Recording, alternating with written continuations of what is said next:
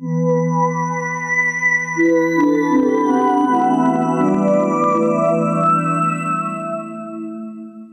up, Nate? Hello, Joanna. Oh, and hello, all of you. Oh my god, we're actually talking to an audience. I'll be damned. welcome, or welcome back. We are Stranger Than. We are here to talk about the unsolved, the mysterious, the misunderstood, the creepy. And today, we will be talking about the Spanish flu. This was a influenza pandemic Started in 1918, ended in 1919, and did a shitload of shit while it was circling the globe. It certainly did. It's funny that we're doing this episode having just been delayed because I was sick as fuck. Yeah, it's sort of uh, it's a little ironic. Yeah, that's what I yeah, or coincidental, one of the two. Yeah. Maybe a little bit of both. Although I wasn't sick with the flu, but it definitely was a nasty virus. Wasn't cool. It was not cool. You would not have enjoyed my voice. I tried to be a big girl, and it was just like, She did. She showed up, and I said, uh, "You should go home yeah. because you sound like shit." That's probably why stuff like that just kicks my ass in the first place, is because I'm getting sick and just totally sick as shit, and I'm still running around trying to like do all my stuff because yeah, I feel like I can't not. yeah. you should take sick days. so many things to do If you got sick days, people take your sick days. and get your flu shot, but I'll get to that part later. It's okay to be sick. It's probably not your fault unless you're licking bus seats, in which case, fucking gross, dude. That is really gross. Well, let's talk about the flu.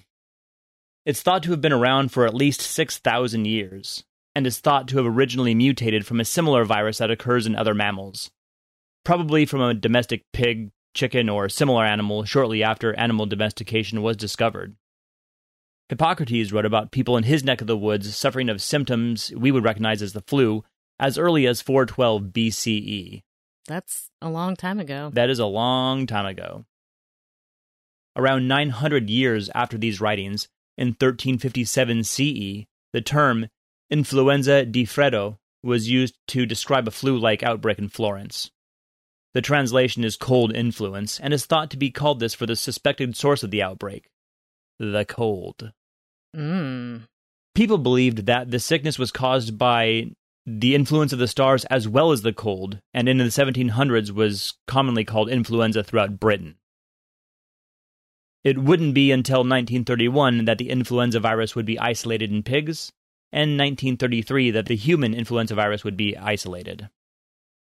1580 CE is the first outbreak that is mostly agreed to be influenza. It's quite hard to distinguish between different diseases in history because they didn't know. Right. There was no actual proof of any kind, and Yeah, they didn't you're just kind of going on like a description of the symptoms that you can see. I mean, there could be all kinds of shit going on that they have Right. no idea about. Right. So just kind of a very brief external description of what's going on. Exactly. And they, they thought it was, you know, fucking spirits and shit. So, right.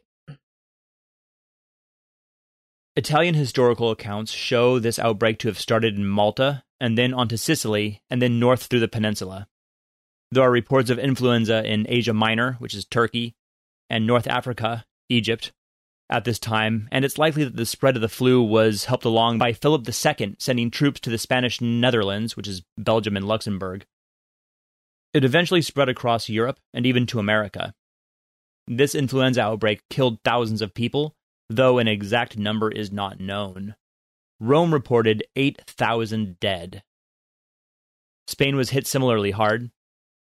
90% of the American population was sick with the flu. Though there weren't huge amounts of Europeans in America at the time, I'm sure it raged the, through the native population as well. Oh, yeah.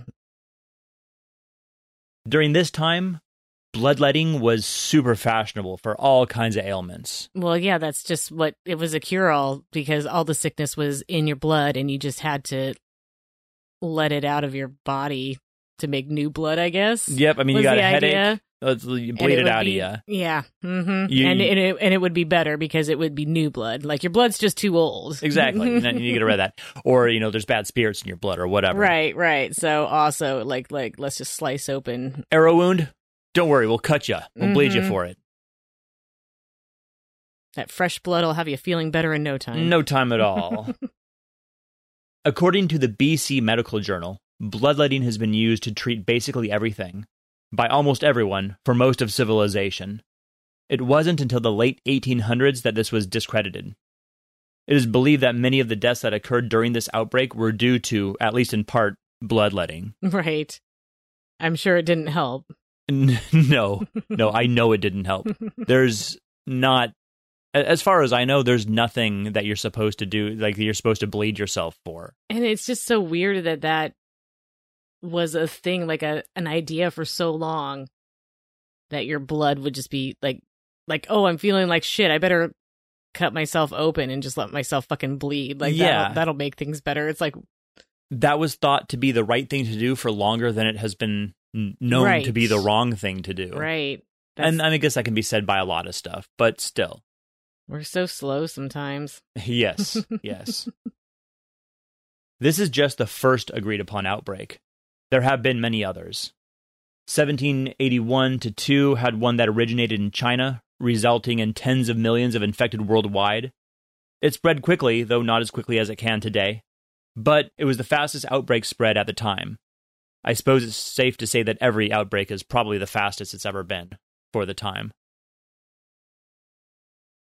Influenza viruses are part of the Orthomyxoviridae family of viruses, which I think are all flu viruses, the worst ending up being pneumonia.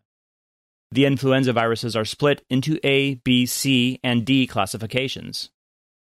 Type A is the seasonal flu. It mutates because its hemagglutinin and neuraminidase antigens, which are proteins, are basically just genetically unstable. That's the H and N proteins. Exactly. So and this is where we get the names of the flu, like the H1N1. exactly. Because there are 16 varieties of H and nine varieties of N. And those are the subtypes each variety. That's correct. Type A is found in pigs, birds, and many other animals. Type B influenza is similar to type A in symptoms and sometimes severity. It's only found in humans and doesn't cause pandemics. Also, it is tracked by strains and lineages. The two currently in circulation being B slash Yamagata and B slash Victoria. Type B does not mutate as rapidly as type A and is something that can be tracked and is tracked. Type C is milder than A or B and does not cause pandemics. I didn't even know there was a C. And there's a D. It's only Oh, found in cattle, though. Oh, okay. Yes, so we don't get that one. Mm-hmm.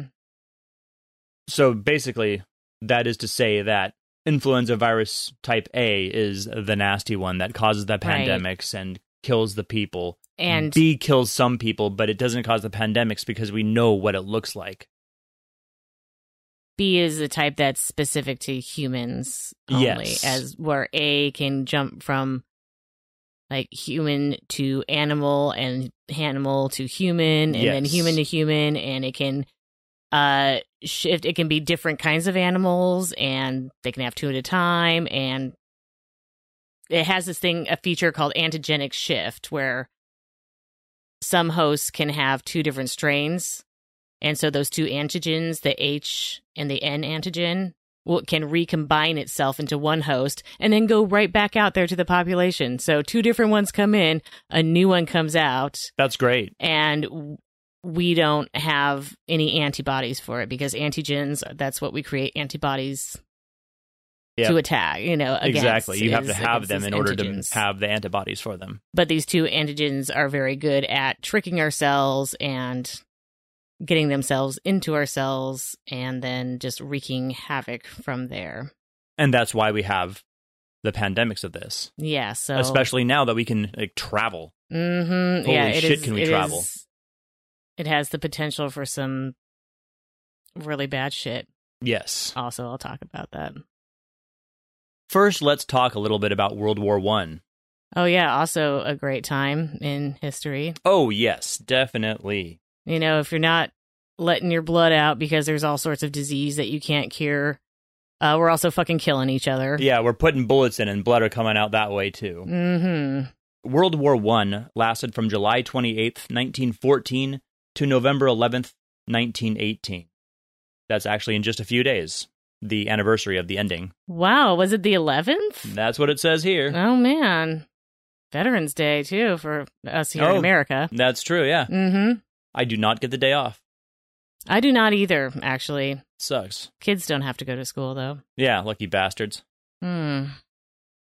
Over 70 million military personnel were in play, the overwhelming majority being European. It's estimated that 9 million of those were killed, in addition to 7 million civilians. And those are just the numbers of deaths directly resulting from war, so Right. like bullets and bombs. That's an estimated 16 million people killed during just over four years of fighting. After the fighting, the deaths kept racking up, partly due to the influenza outbreak of 1918, the Right. star of this episode, Right. also known as the Spanish flu. Killed a lot more people than that war did. It did. In and I think a lot of wars combined too, it killed more. It was that, in addition to other infectious disease outbreaks, as well as genocide, led to another 50 to 100 million deaths worldwide. It's a pretty wide range, but it's still fucking huge at the low end. Oh yeah. Well, when you think about just the conditions they were in, I mean, it wasn't just the flu. Oh Those no, trenches everything. and just medical knowledge was still not up to par. I mean, we're not targeting dark ages anymore, but Damn near. I mean, it it still there wasn't like a whole lot you could do for somebody when it comes to like infectious disease. No, no. And it, I mean, there was really not a whole lot you could do for anybody at all. I mean, you got a bullet in a limb, Right. off comes the limb. They got a bone saw, No, and you got mhm. a, a, a piece of leather in your mouth and a shot of fucking morphine, and that's it. Right. Just absolutely terrible. Man. It was spring of 1918. The Germans were pushing the Western Front, trying to gain something before the Americans showed up in their full force. They gained lots of ground, but lost a lot, and ended up off worse than before, and then they were driven back and defeated. Spain was a neutral country and was not involved in any fighting in World War I. This is important to note because there was media coming out of Spain that was more factual than from the nations at war for, you know, obvious reasons. Right. You don't want to look weak to your enemy, so printing that a shitload of your population is sick and dying of the flu is that's not, not, good yeah, propaganda. mm-mm. No. In May of 1918, it was reported that the King of Spain died of the flu, which prompted the rest of the Western world media to refer to it as the Spanish flu. But Spain just reported on it in their neutrality. Yep. They did it did not start there. No, it, it did not start there. But instead, either Kansas, France, or China. You know, I just thought of something. Huh. You know how pe- when people don't want to like get involved, like when your friends are having a fight or something, and you're like, "I'm Switzerland" Yeah. because you're trying to be neutral Yep. because of like World War II. Uh huh. I'm gonna say I'm Spain There you go. time. Weather's better anyway. like you know what? I'm just gonna be Spain on this. España. España. I'm gonna be España on this. I mean, mostly people just think I'm stupid and getting it wrong, but it's like actually. Actually, I'm going to not take any part in this and then die in the, the, the flu. that could very well happen. But there's like it's Switzerland. It's like actually no, it's Spain too. It's You're just Spain. not fucking educated about World War One enough. Learn your history. hmm World War Two gets all the attention. I think It does. it really does. Close. if you want to be really sad, read a little bit more about World War One. It also sucked, as do all wars. yeah, I think they uh, World War II is talked about so much because it seems they're easy. It's easier to paint a clear bad guys, Right. good guys sort Right. of thing. Yeah, World War One was just a giant fucking clusterfuck. That was just Yes. like, dude, and so as you just said, so many fucking people died. Mm, So yeah, ridiculous amounts of death. Spain was hit pretty hard by this wave of the flu, and many businesses, banks, and public services had to be shut down because they simply lacked people who were well enough to work. How crazy is that? You just couldn't do some things because all of the employees were sick. Society can't really run in a normal fashion because so many people are sick. Yeah, it's crazy. Étaples, France was the location of a British army base and possible origin of the Spanish flu. An official report published by the Ministry of Health in 1920 showed that since 1889, the number of deaths due to the flu in the area was rising rapidly. As early as December of 1916, soldiers at the base were getting sick with a 40% mortality rating. This particular base or camp was pretty unsanitary, and so was a good place for disease to spread. The barracks of Aldershot, I believe right over the English Channel, suffered an outbreak of flu in March of 1917 with similar effect. Doctors believed this to be a new disease and called it purulent bronchitis. Purulent bronchitis. That sounds pretty bad. It's got a catchy name. Mm. So these two bases, I guess, were sort of how people from Britain got over to Europe to fight. mm-hmm. And Yeah, I read some about this about the the French origin theory. yeah, yeah. The French and British governments hired a ton of Chinese workers, around 100,000, to do a ton of labor around their empires and, you know, right behind their fighting lines because they needed their people to fight. Some believe that the flu originated in northern China and traveled with these laborers. We'll bring it home. I mean, not our home, but I mean, like America. In January or February of 1918, some folks in Haskell County, Kansas got sick. The population was 1,720 people over an area of 578 square miles. That's not a lot of people. That's not, and that's 1,497 square kilometers. Population density is not so dense. No. I couldn't find out exactly how many, but many people died. The local doctor notified the public health service, but it was the flu. The flu was not reported, was not tracked. Not at this time, anyway. The newspapers were reporting on who was sick and in what condition they were in. So there was like, Mary is down with pneumonia, but her son is up and walking now Mm-hmm. and shit like that. So basically, you can find newspaper clippings of this from Haskell County at this time, and it's they just are saying names and conditions. March fourth, nineteen eighteen, Fort Riley, Kansas, then called Camp Funston. Camp Funston. That's Camp just Funston. I'm sure it was a blast too. yeah. tons of fun. the first of what would be more than 1,100 soldiers over three weeks reported in sick. These were the ones that were sick enough to need hospitalization. like so sick. Yes. they can't do anything. Yeah, they, they have to report into to the medics because otherwise they're going to get in trouble for not reporting for duty. Mm-hmm. An unknown amount of others received medical attention from infirmaries throughout the base and then sort of carried on with their day. So they were the ones that weren't knocked off their ass with the flu. Mm-hmm. This camp was a training facility, and people moved from it to places all over the world, but mainly to Brest, France. In April of 1918, Serbian doctors reported that around 150 people suddenly took ill in two days. They displayed flu like symptoms and either died or got better after around four days. There were few deaths here, but when the same sickness came back in May, it struck harder, killing more. Also in May, a French camp of just over a thousand recruits got sick. Over 60% of them got sick, and 5% of them died. Overall, the first wave of outbreaks in the spring of 1918 were relatively few, but they were everywhere. Right.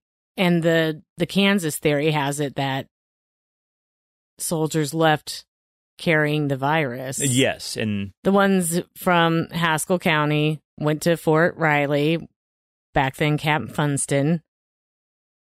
They probably transmitted the flu because it's likely they worked on a with pigs. yeah, They think it came from pigs on the farm that these two soldiers worked at. And then they went off and deployed over there in Europe. Yep. They went. They went probably to Brest, France. Uh, That would probably be the first stop if you were coming from America to go fight over there. to go fight the Hun. Mm-hmm. Yep. So yeah, it just spread and spread and spread. Yep, and yeah, this is the end of the war, but people are still sending troops all over. Oh yeah. And well, we got involved like super late. Yeah, and that's not even like the end of it. When people start going home, that's when the real shit starts to hit the fan. Right, because it, it's not just isolated to soldiers in barracks, it's going into the the civilian population, the population as a whole. Yeah, yeah. Yeah. People are going home and they're taking it with them. And depositing it every step of the way. Yes. Well, flu is actually very easy to deposit. We've all had it. We have all had it. And it's it's just one of those things where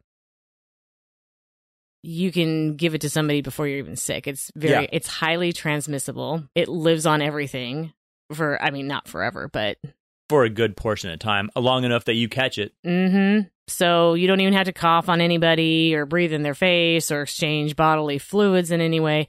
You can touch a doorknob and then a couple hours later somebody comes along, touches that same doorknob, then touches their nose or their eyes or their mouth, which we fucking do like all the time. I was just going to say, like, it's some ridiculous amount of time per minute. Mhm. And when you try and think about not touching your face, is when you just want to touch your face all the more. Like right now, I just want to rub my hands all over my face. Mm-hmm. Three to five times per minute, I think, is Oh, okay. I thought it was more than that. But still, yeah. I mean, every minute.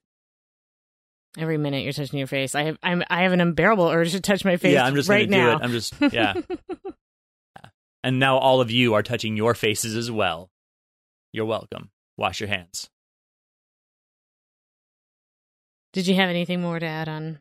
No, that first Okay. wave was was pretty was pretty low key. I mean, it It, it spread kind of around. planted itself. Yeah. It set the it set the stage really for everything else. It didn't kill that many people. I mean, it it did kind of kill large amounts of small populations because five percent Right. is a lot of people when it's a huge amount of people. But it's it's just it's not quite so many when it's only a thousand people or so. Yeah, you I mean, got, it's you got to think great, about the but- ratios involved.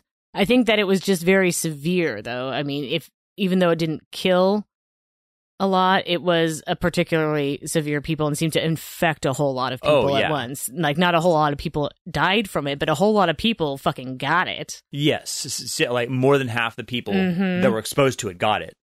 And most of the accounts said that you either got better after a few days or you died. Mm-hmm. yeah, most of the people got better, but still, that that, and I, I mean, I guess arguably, most sicknesses you either get better or you die. But Right. It was one of those where it could really go either way quite easily. yeah, and and when the, you were pretty bad off. You were pretty bad off regardless. yeah, yeah, it wasn't it wasn't good. Like you said, the first wave killed relatively few. But then a second wave comes and it all changes. Quite rapidly. Yes. And this is the fall of 1918, about mid September 1918, where it shows up at a military encampment again. But this time it's changed quite drastically. It first rears its ugly head at a place called Camp Devens, which was like an army training camp that was set up at a naval base, I believe, Oh, just really? outside of Boston. Mm, Mhm. That's not great. Right, you know, so it's like a port and A big ass city. a big city and yeah. At Camp Devens, by the end of September, more than 14,000 flu cases man. were reported there and about one quarter of the total camp that that was about one quarter of the total camp so about 25% had this flu it was a pretty big camp i guess yeah. and there had been 757 deaths So probably most people at base or at this camp knew someone who died. yeah i would say that's that would be pretty safe to say and it's not just limited to the base this time it does go off the base and into the rest of america Right. between September and November, the second wave of the flu that it basically accounts for like two thirds of the deaths. The second wave was the, second the, wave. the largest and hmm There's a third wave, and sometimes when you're when I was researching it, people kind of lump second and third wave together, right. which I kind of tend to do too because I don't know because it was all kind of like the same symptoms. It it, it wasn't that that first wave where yeah, it it's a severe flu, but not a lot of people are dying. Second wave is like a whole different thing, and it continued to be just that until it finally just ended. yeah, It's estimated that 30% of the world's population, about 500 million people, is were thought to be sick with the flu. Not dead from it, but sick, with it. Yeah, yeah. That's just. I, I can't even imagine that where everyone knows someone who was very, very sick. Right. And that's just that's Did anyone in your family die of it that you know of? uh, not that I know of, but I know very little about my family. My father's aunt died of it. His father's sister. Yeah, yeah. No, I don't. I don't know much about my family history. I really actually don't know a huge amount either. Just that that was a big thing was that Yeah, yeah. like my grandfather lost a sister in the pandemic. It's one of the few things I know about. Oh, right. The newer strain that comprised the second and third waves killed quickly and directly with a violent viral pneumonia. It also caused massive pulmonary hemorrhage or pulmonary edema. Now, pulmonary hemorrhage is when like the, the little sacs in your lungs, literally, like all the blood vessels feeding the the alveoli in your lungs, literally just start bursting, oh, good. and your lungs start filling up with lung blood. So you start to suffocate. You, you drown in your own blood. That's that's Same good. with pulmonary edema, except that it's other fluids too, like stuff bursts and fluid leaks into your lungs and fluid develops in your lungs and you also drown. And Not- it sucks. not good. Yeah, really not good. Not the way to go. In addition to the typical symptoms of flu, which would be high fever, body ache, dry cough, some of the new symptoms that came along with this second wave included uh, patients turning blue from like cyanosis because they couldn't get any oxygen into their lungs because their lungs were so damaged. Yeah. Wow. So their faces would be blue. It would be more blue around the mouth, like maybe almost black, That's crazy. and your extremities. that's abs. That that's. I could see how people wouldn't know what the hell it was. there's lots that thought it was like you know, the Black Death returned. Right. Europe's Black Death returned. The plague returned. It sounds pretty terrifying. Yeah, it doesn't sound like a good time, really. There's also excessive bleeding of the mucous membranes. So, in addition to your lungs potentially filling up with fluid or blood, you had nosebleeds. Sometimes blood coming out in spurts from your nose. Man, Yeah. that Like large spurts. does not like like you hit an artery or something. mm-hmm. Yeah. That's not great. That's not great at all. No, you would also like ooze blood from your eyes, your ears, and your mouth. Yeah, yeah, and probably also your genitals, Yes. Yes. E- everything. nipples. everything where uh, stuff can come out of. If stuff can come out of Blood. it, blood was coming yeah. out. That's so pleasant. Mm-hmm. Upon autopsy, the brain was noted to be dry. Like your brain dried out. Wow.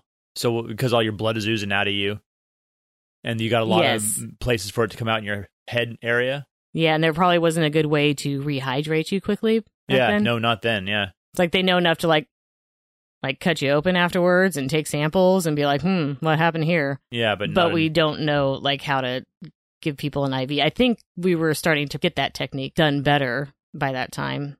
Definitely World War One was a great way to, to practice it a lot. yeah, As well as blood transfusions. But yeah, just One upside of war Mhm. is the the advancements in modern medicines. I yeah. think we've talked about this before, but yeah. Yeah. A lot of the uh, modern advancements in, in medicine were made because of war. So yes. I guess there has to be something positive coming from Yeah. all that awfulness. Yeah. Got to find an upside if you can, I suppose. Now, this is really weird. They would develop air pockets under their skin so that when you like moved or touched them, they the skin like crackled. That's terrifying Yeah. because it was just This ugh, man. And imagine, I mean, your lungs filling up with blood, you're coughing excessively. You would cough so hard you would rip the muscles of your diaphragm. Man. I once had pneumonia, like walking pneumonia. I think like in my early, it was like my early 20s, early to mid 20s. And I actually did cough so hard for so long that I had tiny stress fractures in my ribs. Wow. Hmm. I mean, you can do it, Yeah. but You got you the freaky thing about this is that all of these awful symptoms occurred extremely quickly sometimes as quick as 12 hours from when they first began They and- sneeze and then 12 Mhm. hours later they can't stop coughing and there's right blood they're like out of their coughing bodies. blood and out of their lungs and there's blood spurting out their nose and their eyes are bleeding and their face is blue Yeah. Mouth is and black. then they're fucking dead and it happens faster. so much and it fat and typically it was about five days but Still. Still, it could be one day. Another extremely weird feature about this flu was that it affected a portion of the population that shouldn't have been this affected. And it seemed to not kill the people in the population that it should no, that normal flus kill, Right. which would be very young, Yep. little wee people, Yep. and very old people. Also sometimes we. Yes, there's shrinkage over time. But this particular one, It was much different. So, if you were to take a, let's make a graph. On the vertical side is the number of deaths. On the bottom horizontal side, you have like ages 0 to 100. If you were to like graph that data about who typically dies in regular flus, it looks like a U because the high end is at either end. right, right. This one flipped that bitch upside down. Like a lowercase n. It Kind was. I guess so. Yeah, lowercase n. Or like a single poorly drawn boob. Mm-hmm. Or a hill. A hill. It was like a hill. Instead of a U, it was a hill. Because it was killing the people that normally do not die of the flu so much, and that would be people in their 20s and 30s. The most affected age group, the highest number of deaths occurred between people ages 25 to 29. The second highest in those 30 to 34, and the third was the age group of 20 to 24. So basically, 20 to 34 years old, you're pretty fucked Crazy. just dying all over the place. Now, the one exception, which was true for this flu and is true of like flu today, even, is pregnant women who tend to fall within that age group.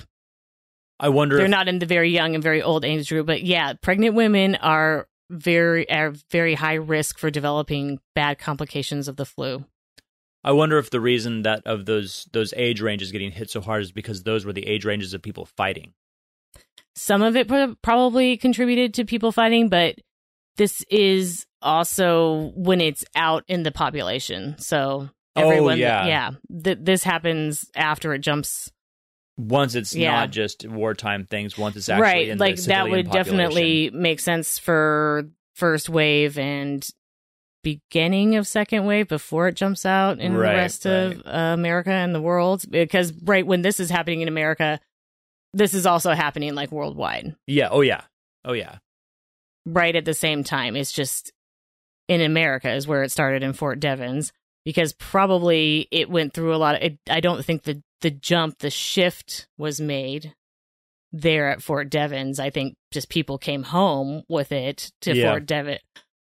Yeah, because you had people training, new soldiers, other ones coming back. coming back. Yeah, going Mhm. out. Yeah. know, going to Europe. Going It, elsewhere. it going had to circled the globe America. and basically just- in a nutshell it had passed from person to person so much that at some point it altered and shifted and might have gone back into an animal and back out to a person again it was the same virus though and it's the first time in history that there were so many people moving all right over the globe. right because we were getting better at that and there was a fucking war Yeah, there was a reason to do it. Yeah.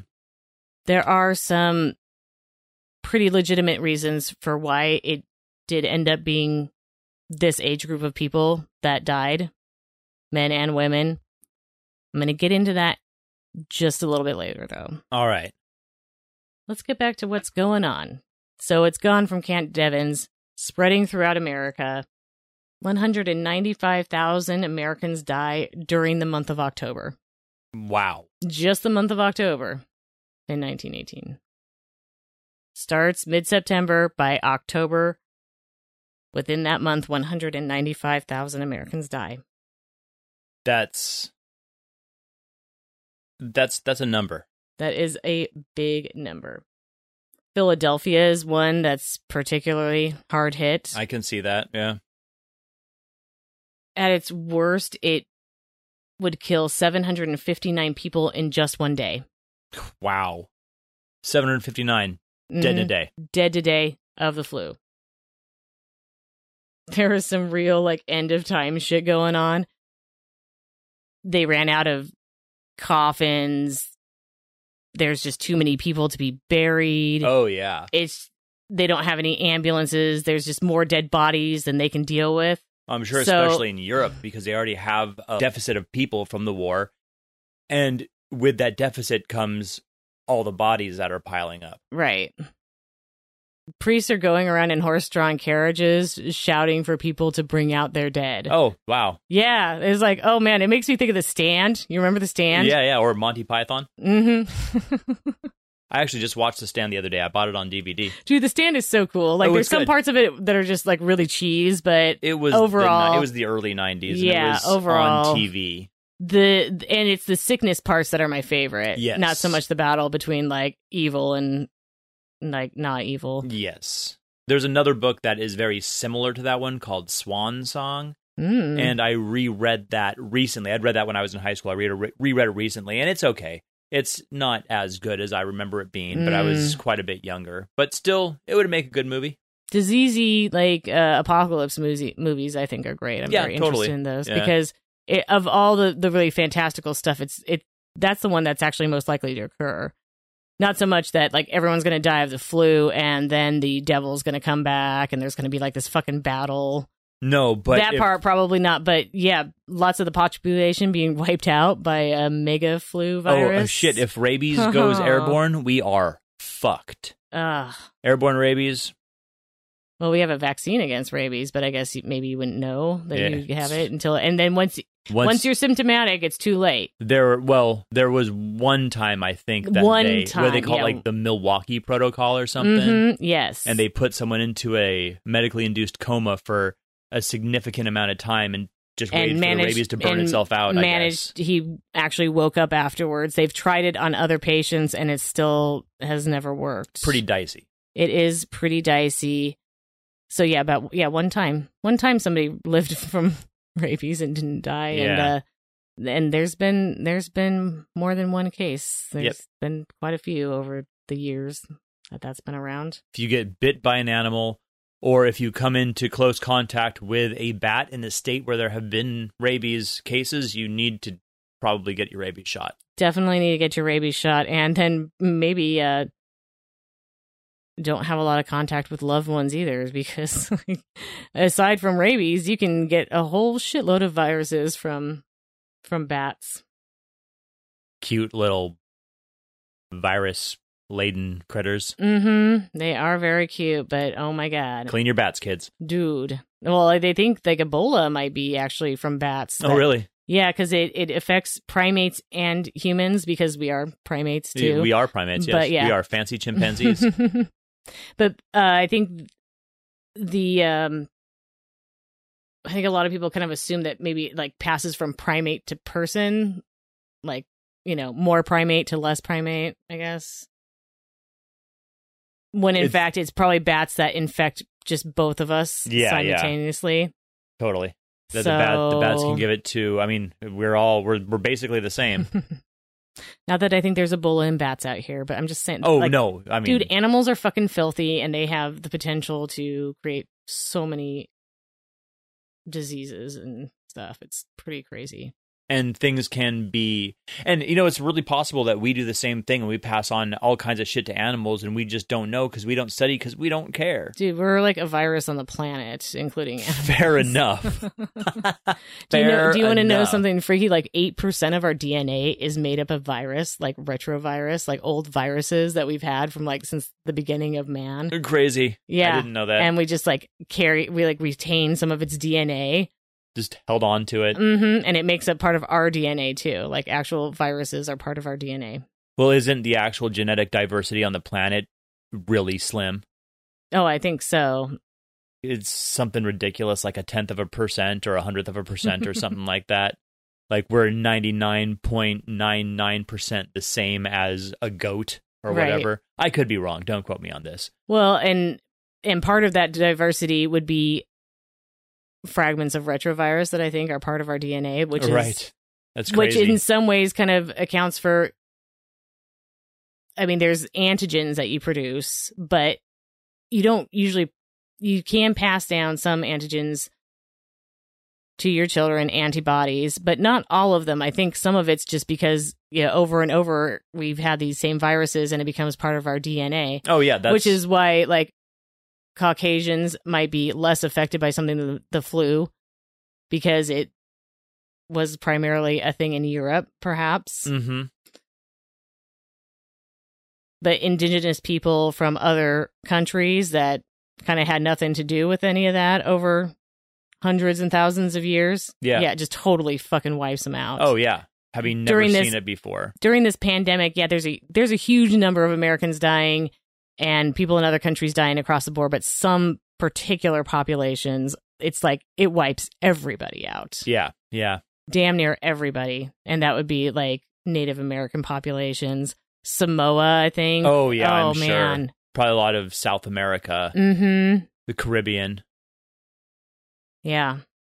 Probably because pretty whatever much whatever makes up their D whatever virus makes up part of their DNA is a little bit different than yeah isn't this one what yeah, Yeah. exactly. Exactly. And the world in the early 20th century is it's a smaller place than it has been before, but it's still a pretty big place. It still takes a lot of time to get communication to from to different points on the globe. Mm-hmm. So it's still you can still get lost in the world in that time. Oh yeah. What a great time. Yeah. Now, No, well, I mean, not really, but still. mm, yeah, I guess. You, okay, we got people live good longer. There's better life is more comfortable, but you're just fucking like tracked every second of it, Yeah. There's good things about then and there's good things about now. right? Still don't have a fucking food replicator. It's like when the fuck is that going to happen? Right? Or I flying cars. I hate cooking. I would, I would just, I would love a food replicator. That would just be so awesome. I don't know if you can be trusted with a food replicator. Probably not, but that's besides the point. November 1918, as you mentioned, World War One ends, yes. and that causes even more flu to travel around even more because all the soldiers are coming home. Yes. Not only that, but people are out in crowds. They're stoked. It's They're stoked. There's parades. There's no more war. Like, yeah, millions of people aren't dying anymore. That's awesome. That's awesome. Except millions of people are still dying, but it's from the flu. and other communicable diseases. Other communicable diseases, but it's the- genocide because you know why still not? kind of being censored the the general information about it that you know like the newspaper that's your source of information not really reporting on all the flu cases so and even when you hear about stuff like that they're not going to be like oh yeah let's cancel this parade for these soldiers coming home. No, not at all. no like you had to be a good american and probably just didn't realize the impact that something like that has from a public health standpoint like we do today. Yeah, where it's like, yeah, no, actually, um, people need to stay away from each other when they're uh, sick, and also the fact that you don't know that you're sick, yeah. you're It- infecting other people before you even feel sick, exactly. and then Insidious. it was just, it was just a perfect, Perfect storm. perfect storm. All of this gave a place for the flu just to breed. hmm Two thirds of all the deaths from the Spanish influenza occurred from October to December of 1918. Wow. So in a two month period. just annihilates so many people. In December of 1918, a third wave of influenza occurs in San Francisco. There are 1,800 flu cases and 101 deaths just within the first five days of January. That's just. I can't even imagine. It's interesting that this third wave, so it's the lethal kind, kills a lot of people right at the beginning, but then it peters out. By the time summer rolls around of 1919, it's pretty much done with. Right, right, okay. In America, about 25% of the population was infected, with about 650,000 people dying of the flu. Wow. If we adjust that for uh, the population growth to today times, that would equal about 2 million Americans dead. That World, is just yeah. a insane amount. Mm-hmm. That's a lot. That is I'm sure there is There's a states that's a state that, population. Oh yeah, that's more than some state. That's like yeah. Like Montana and Rhode Island gone. Mm-hmm. I mean, Wyoming only has like five hundred thousand people. I mean, so yeah. it's like all the people that live in Wyoming times four. yeah. four Wyoming's gone. I mean, I wouldn't, you know, I mean, Kim and Kanye are included in that now. So Oh. yeah, did you know they moved to Wyoming? I I I don't follow I don't either, but it, it just the Kardashians or it probably comes up in my Facebook a lot just because I have like Wyoming stuff in there. having oh, traveled to, and I love the state of Wyoming. And I'm like, God, like, why do you have to fucking run it now? Like, yeah, I don't know. I uh it's news to me. I guess I hope the Hmm. West Kardashians have a lovely time in um Wyoming riding horses. Perhaps their children will be down to earth because they are living in a more rural area. Who knows? I don't know about that, but We can hope. One can hope. One can hope it'll have a good effect on them. Yes. it can't be worse than LA. Well, yeah, but I mean, it's just, I'm like, that's where they belong, is LA. that's where everyone like them belongs. and know- then, like, they're, you know, then Wyoming's like a. Like a- Maybe know. Wyoming will change them. Maybe they will end up being just fine people. They will the LA will seep maybe it's just LA, who knows? I'm sure Who that knows? city seeps into you. I'm sure it does. I haven't spent any great time in LA. I haven't either. It, I think, is a fun place to spend a few days. Yes. but it'd be like living in Las Vegas, where Yes. you know there's just, yeah, we don't we don't need to live in the Vegas. No. No. Worldwide estimates are between 50 to 100 million dead, which, adjusting again for the population, would be 175 to 350 million in today times. That is just huge. Three, imagine 350 million people dying of the fucking flu in a fucking year, Yeah. most of which happened actually like in like three months, Yeah. That would be three ab- or four months. shocking. Mm-hmm. Stunning. Mm-hmm. Well, it definitely has potential. Yeah. I will say that much. Yeah. Now you know how I was saying that a lot of the like the native population here, indigenous population, they were just decimated. Yes. One area, there's a place called Brevig Mission. It's like near Nome, Alaska. It's like way the fuck north. Yes. So the indigenous, you know, it's like a Inuit population. Yeah, yeah.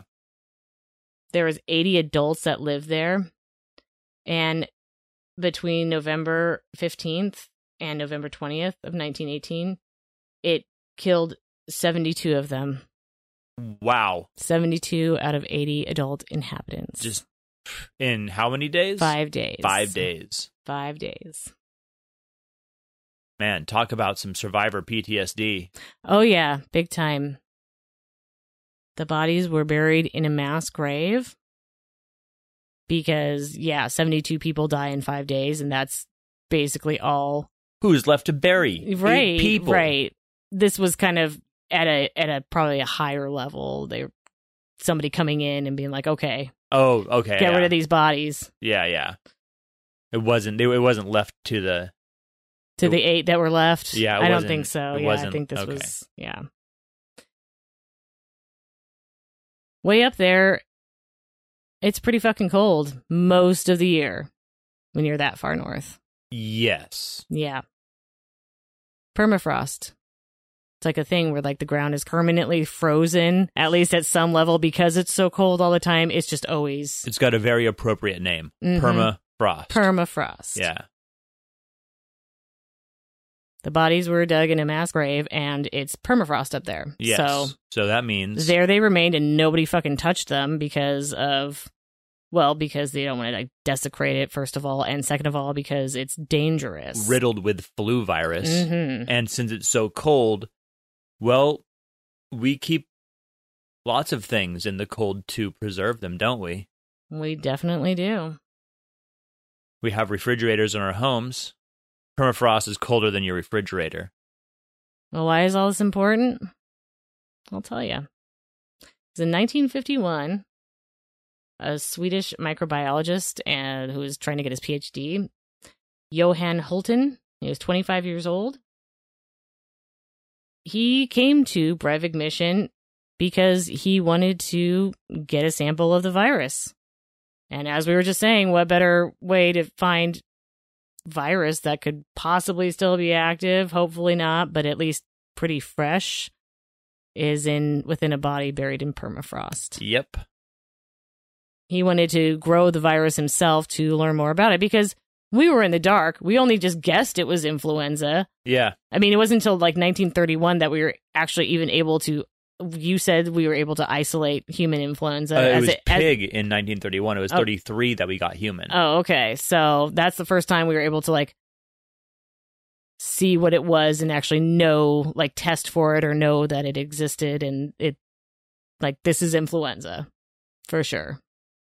Even by 1951, that's still less than 20 years after we first isolated the virus. There's still a lot of questions to be had. oh yeah, it's not. It's still a fairly new thing.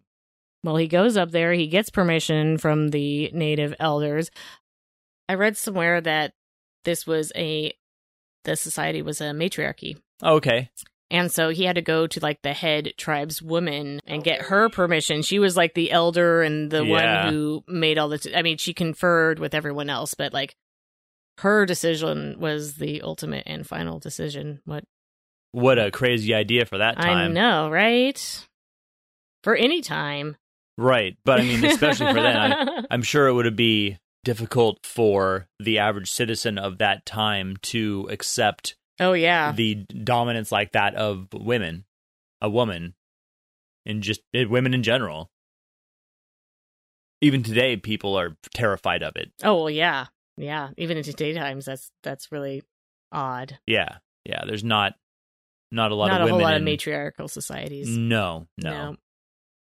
not a thing yet. Wait. He gets the required permission, and he had some of his colleagues with him. I think his advisor on getting he was trying to get his PhD, and some college classmates Oh yeah. So also came there with him. Yeah, it was it was. I'm not going to get into the ins and outs of it, but it was a long and tenuous journey to Brevig Mission. yeah, it's a pretty isolated place. and like we said earlier, it's the world was still a fairly large place then. It wasn't just like hop on some Mm-hmm. plane, fly on down with your, you know, super thin, super warm gear. Oh, God, and I know. No, no. They began to excavate the mass grave, and it took a really long time because of the permafrost. Like you had, to, he had to like set like fires like on top of the ground to, like warm thaw it up. out. Yeah. yeah, thaw it out enough to where he could dig down another couple of feet. Because if you didn't, you just couldn't because it's like trying to dig through rock. right. And he couldn't Right. just blow it up with dynamite or something because, well, he needed those bodies intact. Yeah, yeah, that would have um not served a good, you know, not served a good purpose there. You don't use a chainsaw for surgery. Mm-mm. Well, I mean, they would have back then, but maybe yeah. now you don't. Oh, I guess this was the 50s at this 50s, point. 50s probably not. now they had real, sur- um, well, mostly real surgery in the 50s. but you know, 20 years before, Oh, 20 years before, chainsaw was definitely used for surgery. they had, you know, chainsaws. it was like the it was the instrument of choice. Like quick, at least. Yeah. You know, not like having to like saw somebody's leg off by hand, Oof. like Civil War times. Oof. Man, oh, that's fucking awful. Yeah. Finally, a couple days into it, they discover a little girl who is probably about 12 years old in a blue dress, and she and her dress is, I mean, she's just like perfectly preserved. No, yeah. It's very, very cold. It's, it's below freezing. Mm-hmm. They didn't actually sample from her. They decided to keep on digging, but he was encouraged by the fact that he had found this child. Yeah, he was on the right track. Yeah. Mm-hmm. He eventually gets uh, four bodies that are well preserved enough that he gets lung. He obtains lung tissue from four bodies. Now he has to transport it all back, and there were some issues with transportation. And I'm not even sure that's where it went wrong. It's still 1951 Right, like right. we're we're getting pretty smart, but it's still a lot of trial and error. yeah. Yeah. Whether it was transportation issues or just how things are were done then versus today. He wasn't able to do what he wanted. He wasn't able to grow the sample. He wanted to try and grow them in like chicken eggs or something like that. Yeah, yeah. And he wasn't able to do it. Either it wasn't preserved well enough trans transporting it back or it just whatever stuff he had to try and grow virus wasn't sophisticated enough Yes. Or a combination of the do two. or probably a combination of the two yeah it just didn't work out he wasn't he was able to get uh very well preserved lung tissue from 1918 flu victims but ultimately no. that was it. Yeah. Nothing else came of it. 46 years later, in 1997, Hultin comes across an article talking about this guy, Dr. Taubenberger. And he was trying to map the 1918 flu virus genome by using samples that were in like this solid like formalin, like it was like a paraffin formalin Oh, okay, yeah. Type of thing. So it, there's lung tissue that were, was taken at like the army bases and basically a lot of places that had a doctor that thought enough to be like, I should take a sample of this and preserve it because maybe one day we can figure out what the fuck happened here. And, And I'm sure plenty it. of plenty of the army doctors did that. Mhm. Nations all over. Yeah. Maybe for the most part, generally people weren't thinking about that sort of thing. There's always the odd human here and there that has a little bit of foresight. Mm-hmm. Like this could be very useful at a later date. Yes. People in 50 or 100 years may want to look back at this. Someday we'll be able to look at this and figure out what happened here and how to keep it from happening again. Maybe. Yeah. Yeah. I don't want this to happen Yeah. again. So, Mhm. here, future humans. Mm-hmm. Exactly. Dr. Taubenberger was using preserved lung samples from a couple of the soldiers that had died. Lung jerky. Mm-hmm. Exactly. That's really gross. It's really gross. Like now that I'm pondering what you just said. and likely it wasn't jerky because I just so started much. thinking about beef jerky. Although he had been successful in extracting some of the parts of the virus from it, it wasn't complete. His his profile of the genome was missing a lot of information. So when Hultin reads this article about what he's trying to do, he literally wrote a letter to this guy and was like, "Oh, hey, you know what I did? 47 years ago, I went and found these people that were up in Alaska that are buried in the permafrost, and they are like 100% preserved with no like preservative from 1918 encasing it. And yeah, they're preserved. They're, natural. yeah, exactly. Would you want to go back up with me again and, and try and get some samples? and dude was and dude probably was like, like, yeah. "Yes." Are you kidding? Ah. Just for reference, when I'm talking about mapping the genome, that's basically like mapping a human being's DNA. Yes. Flu viruses are an RNA virus, so instead of having DNA, they have RNA. If you can picture a strand of DNA in your head, like person DNA, and it's got like the two squiggles and it's got all the bars in between. Called the double helix. Mm-hmm. RNA is single helix. So it's like one squiggle with little things. One twisted ladder. Yeah, one. Yeah, exactly. Like corkscrewed ladder, kind of. There's a lot of information in that because it's pretty amazing how complex the flu virus is. Something you can't even see with the naked eye is just. It's crazy. Something we didn't even know existed for most of humanity. And has killed trillions of people throughout throughout time. Probably more than trillions.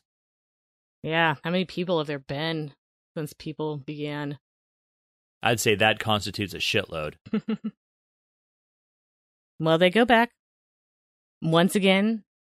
Still, still the matriarchy going on there. Still Yep. matriarch, matriarchal society, and he gets permission to excavate the graves I wonder again. if it was the same woman in charge. I don't know. It was 47 years later, and, And I imagine it was like an el like it's an elder that's in charge. So yeah, yeah. I'm gonna guess no, but Really, I mean, elder of a specific group of people is on a sliding scale of that's true. who the oldest person is underneath you. That's But you're true. probably and right. as time goes on, that also can change too, since people live longer. Yeah. Like And- God, you know how elder I would be like in 1885. Pretty, uh, pretty elder, I, depending like, upon where you I'm were. like old right now. I'm fucking so old. I'm like probably like a grandma. I'm for sure a grandma. well, you're definitely a grandmother, but hmm you're not necessarily looked at as elderly like we look at people who are like a hundred, but people would be like, "Damn, you're old." You'd still Mm. probably be in just fine condition. Well, that depends. I mean, life was a lot harder and grosser, so That's true, I might not be in such great condition. and you would have probably had more than the three children. Yes. Less pollutants, less crap in the food, but still, quality Yeah. of life, not so great. No, it would all depend on where you were at geographically and financially. Definitely. That definitely makes a difference in your quality of life. yes, Back then and now, too. yes. They begin excavating, and that is when they find a native woman that, that Holton names Lucy. She was about seven feet down in the permafrost, and it appeared she had died in her mid 20s of the 1918 flu virus. Lucy, a traditional Inuit name. Right. I know. It's kind of like, oh, I named her Lucy. It's like, didn't does anyone know what her real name was? Oh, right. Like you could probably have figured that out. Well, I mean, it's still 1997, so That's true. That still- that is some time in the past. we're still pretty uh like Jesus Christ. Like, did we really Problematic, I think, is the term that we use today. Yeah. Yeah. Were we really so like uh not caring about uh was it really so like black and white, like who was the important part of the story here? Pretty much. Her lungs were removed and they were shipped separately. I guess they probably removed him in a couple of pieces, maybe maybe one lung each or Right. I don't know quite how it was divided, but they were dispersed amongst Taubenberger's colleagues. Oh, okay. So no one had the whole thing. Right. Well, it only took 10 days before Holton gets a call to say that they had gotten the flu virus, the genetic material that they needed. It was in her lungs and they had been able to extract it. Nice. Now, it hadn't been able to like grow it or map it out yet, but it was there and they had their hot little hands on it. They they had it. it would take an additional eight years to map out the entire genome and identify the 1918 flu virus, which was a flu virus. But yeah, 2005, that's when that happened. Yeah. 14 years ago. Are you interested to know what type of strain this particularly lethal flu virus was? Let's hear it. H1N1. Oh shit. Now, H1N1 was kind of a big deal back in 2009. Oh yeah, you it actually on Clorox disinfectant wipe bottles it would say it kills the H1N1 virus. Everyone was freaked out. It didn't end up being as big of a thing as people were worried it was going to be. And now it's kind of like one of those things where, like, oh yeah, H1N1, everyone freaked out. Yeah. Is it possible that because everyone freaked out, it wasn't so bad?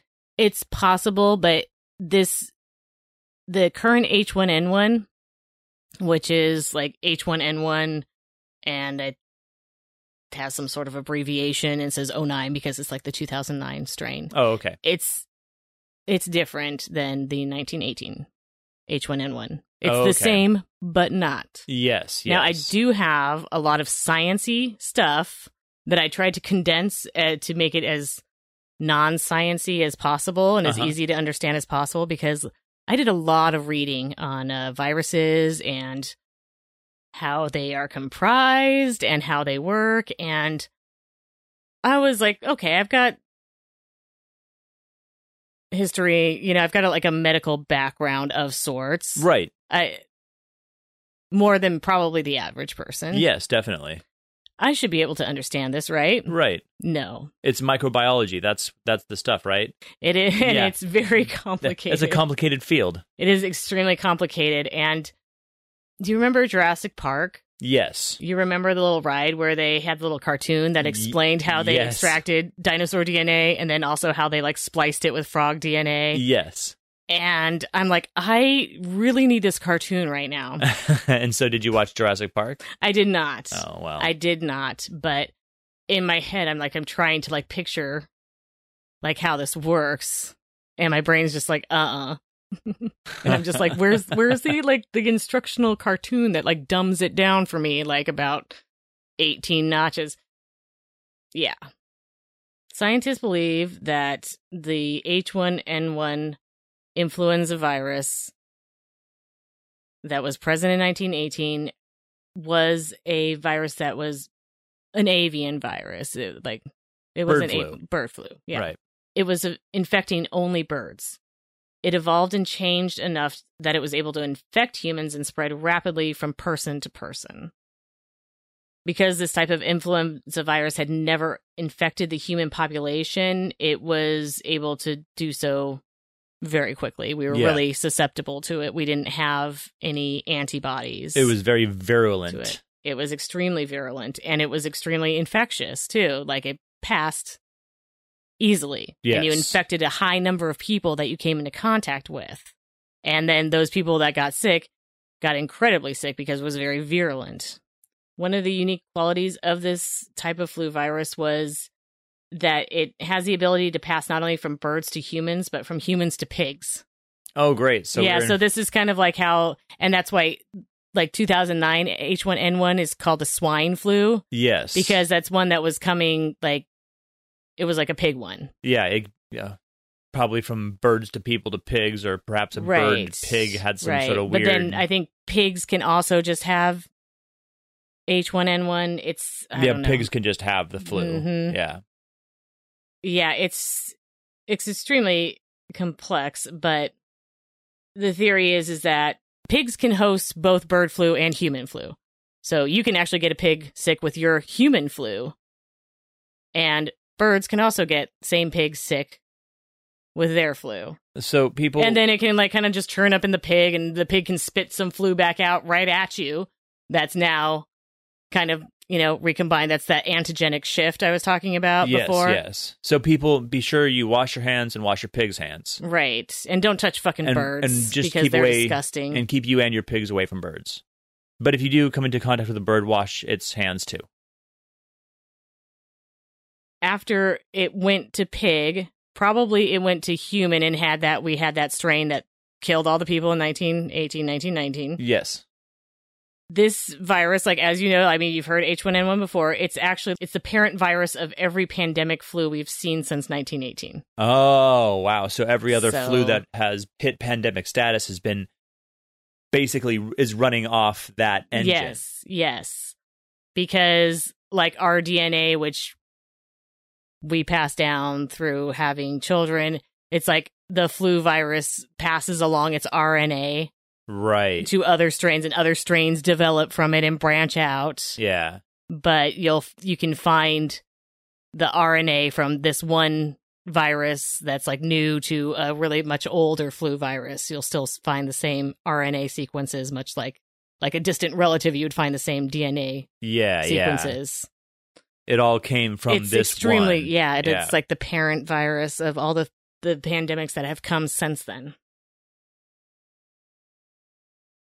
Now, before I get into my sciency stuff, my sciency sciency stuff, do a little Q and A here. Why did H1N1 kill such an atypical age group? As I said earlier, yeah, that U turned right upside down. It was killing all the people it shouldn't have been killing. One hypothesis is that some of a lot of the flu deaths could be attributed to aspirin poisoning. No shit. Yes, because aspirin was like a new thing. Yeah, it was the wonder drug. It was the wonder drug. And at the time, the recommended doses of ab- aspirin were up to 30 grams in a day, wow. which is like a shitload. Today, like, it's like now it's like four grams. Yeah, yeah. It's like your recommended dose. so basically, it was just like dying from bloodletting, but in pill form. Exactly, because aspirin thins your blood. And this might be why it had some of those really freaky features that when you got the flu and then you're get, taking shitloads of aspirin, the blood is leaking out of your oh, eyes Right. and like spurting out of your nose and Yeah, you're yeah. just bleeding out everywhere because not only is the flu virus doing all this damage, but you're also taking, you- you're just Way too much. yeah, you're just increasing that same damage like exponentially by taking so much aspirin. That's just insane. yeah. However, it's not widely accepted as like that must have been why it was this particular age group because only a couple of countries had aspirin. That's true. Yeah, and it was mostly like America, maybe over in Britain and France they they had some of it, but but yeah, not not worldwide. Not widely used worldwide at the time, but worldwide it seemed to affect the same age group of people, no matter where you were. Whether you took aspirin or not. right. Yeah, But I think it probably did I it think it didn't help as much as it hindered. Probably. right, right, and it I'm sure it added to some of those deaths. Yeah. I. Yeah. I'm, I'm sure. The most likely reason is what is known as a cytokine storm. A cytokine storm. A cytokine storm. Now, this is a quote from the Scripps Research Institute describing what a cytokine storm and why that, you know, would be the reason. Young healthy adults died because their immune system was stronger. A cytokine storm is the overproduction of immune cells and their activating compounds, which in a flu infection is often associated with a surge of activated immune cells into the lungs. The resulting lung inflammation and fluid buildup can lead to respiratory distress and can be contaminated by a secondary bacterial pneumonia, often enhancing the mort- mortality in patients. So you have your immune system has such a strong response to this flu virus that's trying to invade it that it actually kills you because it, it, like it it you produce so many antibodies. I mean, it's it's like not where it's like this tiny little battle going on on a microscopic level inside your body, but yeah, it's like it's, it's, the- like producing like actual like gunk and shit. Like there's so much of it going on. It's such a huge response. It's, It's, like the gunking up your white blood cells are coming to fight and they're dying and they've Mhm. got to go someplace. And since all the action's Yeah. going on in the lungs, that's Yep. where all their corpses just- are going. Yeah, it's just and it's just totally fucking your lung tissue up and that alone can kill you, but also when you have fluid in your lungs like bacteria that normally wouldn't replicate and grow Is suddenly doing is, that in a place there it doesn't is there because like now yeah. you've made it a great environment for that to grow mostly pneumonia Yeah. yeah, bacterial pneumonia. Anytime you have any kind of water situation going on in your lungs, even if you inhale a small amount of water accidentally, that can lead to development of pneumonia. that's crazy. Yeah. Now for our sciency, sciency portion. Sciency, sciency portion with Joanna this time, guys. Science with Joanna. This comes from the Department of Microbiology at the Mount Sinai School of Medicine in New York. This also mentions a flu that I'm going to talk about in just a little bit in my, you know, why the fuck you should be scared section that it'll be coming shortly. First, some science. Science then scares. And I'm going to read this verbatim because this is not shit I would be able to write myself anytime, anyways. After comparing viruses from the Hong Kong 1997 H5N1 outbreak, H5N1 is something we should be afraid of. One amino acid change, N66S, was found in the PB1F2 sequence at a position 66 that correlated with pathogenicity. This same amino acid change, N66S, was also found in the PB1 F2 protein of the 1918 pandemic. And this is the sample that they took from Lucy. We'll put her name in air quotes. In addition, both viruses with an S at position 66, WHN66S, and WT1918 induced levels of cytokines in the lungs that infected mice. So they put these viruses in the lungs of mice. They gave mice the viruses and then took lung samples and they noticed kind of the same effect going on a cytokine storm where the mice's immune system was killing it basically Yeah, yeah.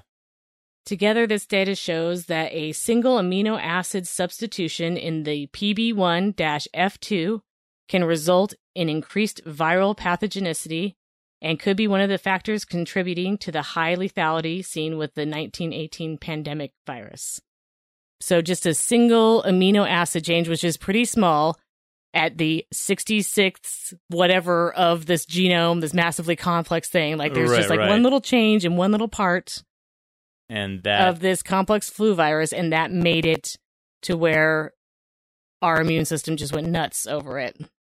god damn. And just, you know, yeah. And they they seen the same one in this newer bird flu virus that's a thing to kind of be afraid of. That was the H5N1. the H5N1. Remember how I said the 1918 H1N1 is like the parent of all like the Modern the modern H1N1? Yeah. So why isn't it as deadly? One reason is is that it was very highly lethal. So this possible amino acid change when it was out there cycling through person to person out there among the population, it became so highly lethal that it actually just kind of burned itself out. Killed too fast to it killed people Yeah. too fast. Yeah. And that's kind of not what you want to do as a virus. As a virus, you're just thinking about having a host Replicating. Replicating. And, and and and expanding. Yeah, exactly. And when you kill your host too quickly before you can be passed on to someone else, you're not you're not doing it quite right as a virus. exactly. You're not doing it right. so, probably that was the reason why, yeah, it just killed a shitload of people and then just gone because it, it literally just burned itself out. Yeah, yeah. Not without killing millions and millions of people worldwide first, but that is why it didn't continually come back and plague us And why it for only the last hundred years. and why it only killed as many people as it did. Mm-hmm. H1N1 does still kill people though. Oh yes. And it and it actually did it was an actual pandemic that 2009. It just wasn't as serious. And because it wasn't like 1918 level, everyone's just like, "Oh, that was like nothing." right, right. It definitely has the potential to kill you. And it also has the potential to uh, have that same amino acid change that it did before. yeah. Where it just makes your body go crazy. Mm-hmm. That could happen at any time. It could just morph again, or some other flu virus could morph again. H1N1 is like around today still. It's a seasonal flu virus. It kills people, it causes illness and hospitalization. It kills people and puts them in the hospital in pretty large numbers every year, that along with like other flu viruses. I think people just don't understand how many deaths still happen because of the flu. Yeah, yeah. It's just, I don't know, it's just not a thing that people are overly concerned about. Well, it doesn't get reported on. You don't see it on Facebook, and so there's no unless you go and look for the numbers yourself. You're or if you like yourself work someplace where sick people go. Yeah. I mean, I also work in the medical industry, but in a vastly di- I don't I never see the patient. Right. So on average here in the United States, the flu kills 30,000 people annually. 30,000. 30,000. Worldwide, about 3 to 5 million of case about 3 to 5 million cases of severe illness and 291,000 to 646,000 deaths annually according to the WHO.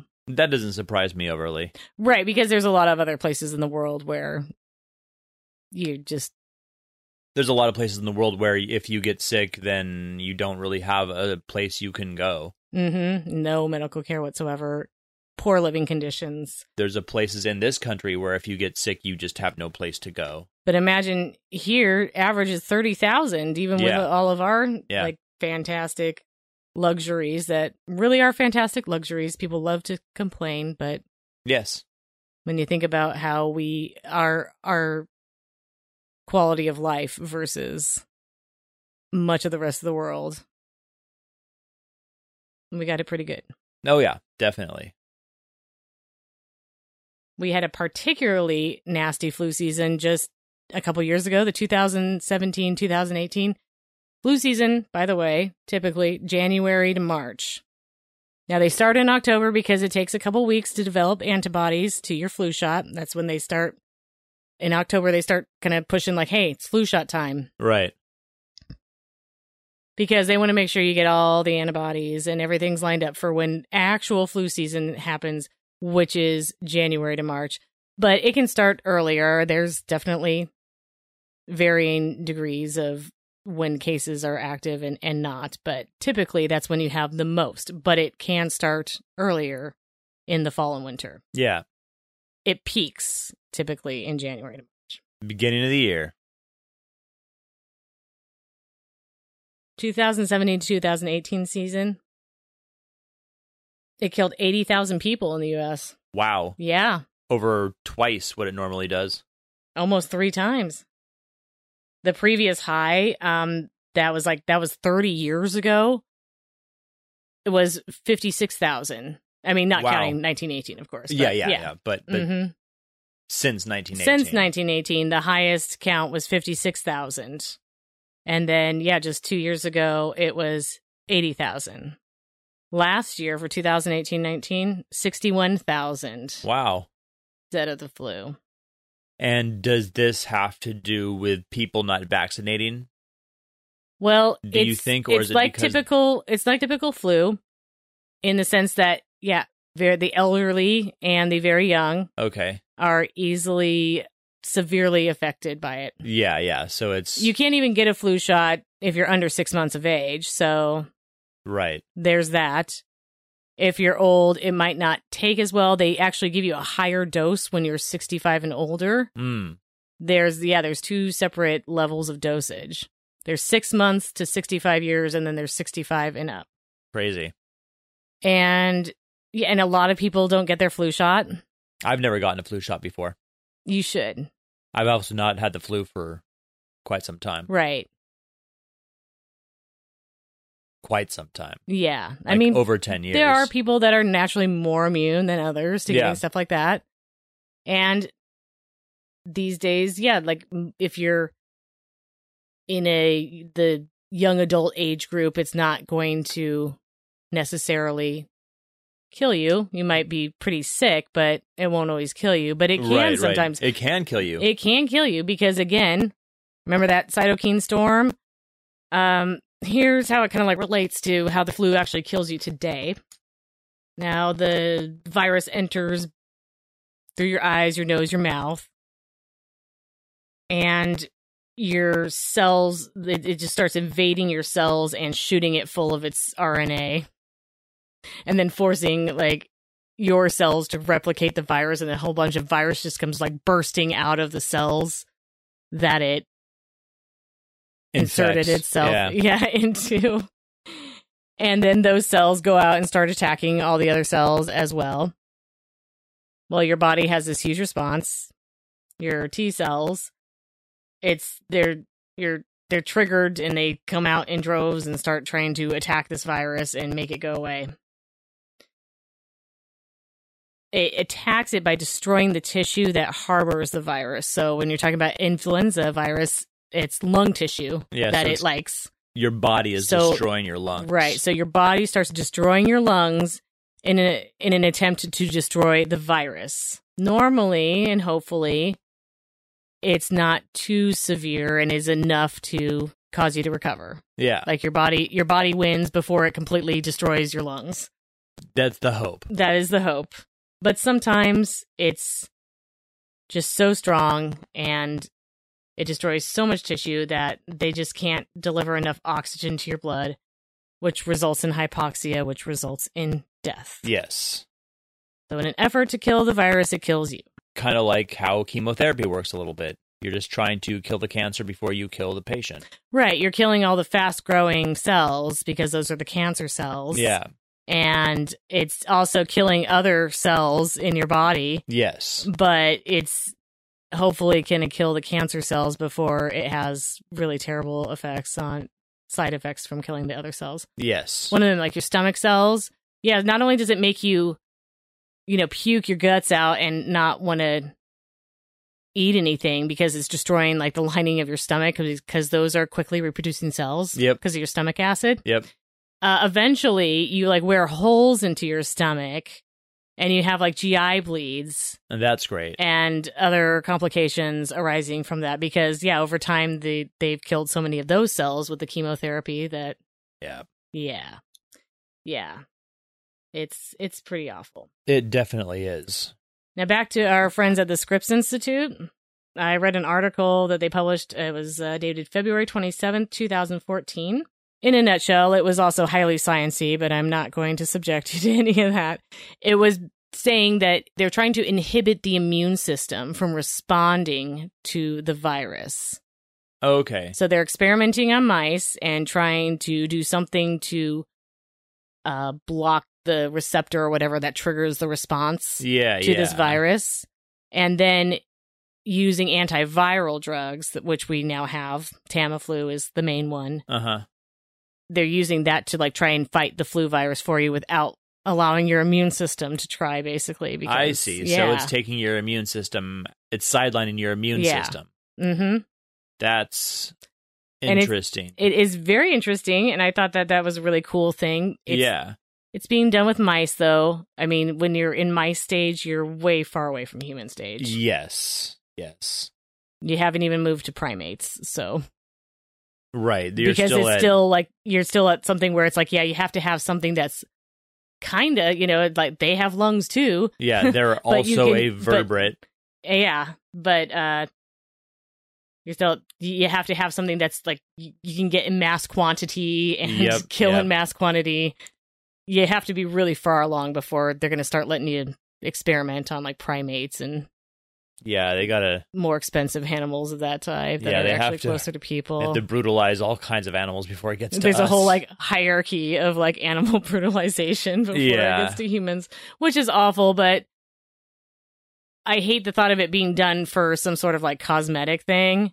at yes, But This is this is to cure people. at least there is I care about more about people than I do mice, that's for sure. yeah, at least there's more of a benefit. It is awful for the animals, but there's there's a, a benefit to society over uh, with it, and not Right. just fucking lipstick or Mhm. perfume or something like that. But that's an entirely different topic. Speaking of mice and cancer, this is part of that documentary. I'll, I'll post a link to it or put the name of of it or something because I can't think of what it is right now. Really good one about viruses, though. Uh, they are trying to use viruses to actually cure cancer. So this is also something that's in like the mouse phase, Right. where they're giving mice cancerous tumors. I don't know how, but they are. Just giving them cigarettes. Not sure. This here, smoke these. The mice is just the mouse is just sitting there in his cage, just like, oh well, fuck it, you know. Just cool as shit, though. it's like, I don't know. I don't know. That mouse doesn't have cancer, but it sure did catch a case of cool. oh man, you're awful. so they are using, trying to use a virus and trying to like, you know, find a virus or create one that targets cancer cells, Yeah, which would be really awesome definitely. because because viruses are very easy to catch. and they love to eat cells. That's like their whole purpose is to take over the cells and reproduce. Yeah, so but you they, just want something that's not going to kill you, but is only going to target. They do have viruses that only target certain types of cells. Influenza being one of them, where it tends to target your lung cells. yeah, Other viruses like attack your fucking brain Yep. or your spinal cord yes, or the shit that holds your brain and spinal cord, encephalitis, all yeah, kinds kind of stuff. Um, yeah. So if you can find one that only wants to eat the cancer cells and We're doesn't business, harm yeah. you, it's yeah. That, that or even also, if it harms you, if you can then kill that with an antivirus, you're good. to right, go. right. If it's something where once it's done its job of killing all the cancer cells, then you can rid yourself of it in some way. That would be really awesome. Yeah, Again, though, if you're talking about stuff where you're either suppressing someone's immune system response to a virus or you are giving them intentionally a virus, it's that's that's a long Pretty way. dicey. It's it's Yeah. probably not going to be. I can. I think it's going to be possible one day for sure. maybe we won't These are. I, it. I'm happy by knowing this information because I 100% believe that at some point we are actually going to be able to take that idea and probably roll with it. If we last out the century as a species, That's we'll get right. it down. That's right. Other ways the flu kills you today is that secondary infection we talked about, the pneumonia. Yeah, Your body triggers that big response. Maybe it's not what's going to ultimately kill you because it doesn't completely destroy your lungs, but it allows enough other stuff. To other get stuff in to get in there Yeah. that pneumonia develops. Sometimes it's a staphylococcus That's no good. bacteria because, of course, we have staph and we have strep all over our bodies. Yeah. And so sometimes it creates an opportunity for that to grow and enter our bloodstream. And then you die of like septic shock, And that's no which good. also really sucks. Not a good way to go. so there's yeah, drowning in your own fluids fluids because of your immune system response, or because your immune system response allowed pneumonia to grow, or because you also got uh like blood infection Going that out spread like to Lord all your Carnarvon. organs. I mean, yeah. You don't want to go out like Lord Carnarvon. Mm-mm. That's why you should get a fucking flu shot. So I don't go out like Lord Carnarvon. Right. Most flu vaccines in the United States protect against four flu viruses. It's like called a quadrivalent Quad meaning four. Yeah. Mm-hmm. So it has H1N1, H3N2, and then two of the influenza B viruses, probably the ones that you mentioned earlier. Yes, the Victoria and the Yamagata. Yeah. You can still get flu if you get a flu shot because of how we said it can recombine and all this kind of stuff. There's just no way to protect against every single flu strain that's out there or even the one that you were vaccinated for. Sometimes it doesn't take completely. There's a myriad of reasons why it might not 100% prevent you from getting the flu. You could get a different strain, or it just wasn't effective enough for the virus not to uh, take hold. However, it provides some protection, even it if does. not If that virus does take hold, you're going to be much less sick than somebody who didn't get any vaccine at all. Yeah, You will have some antibodies to it, which will lessen the severity of it. I have to get a flu shot like mandatory every year. Oh yeah, because of where you work. Right. Yeah. Now, I will fully admit I'm sitting here like, get your fucking flu shot. And I think I went about like two or three years without getting my kids flu shots just because I was so busy I could never like get them all out at once to somewhere Right, where right. they within the times that they could get a flu shot.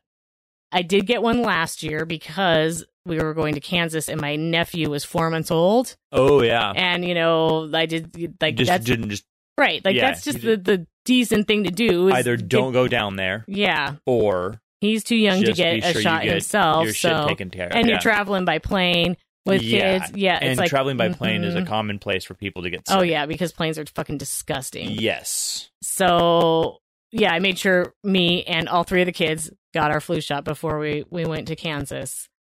Olivia ended up getting the flu, like actual flu after yeah, that. yeah. That sucks. And I and she was really sick. I thought she had strep again. right, because that's she gets right. Mm-hmm.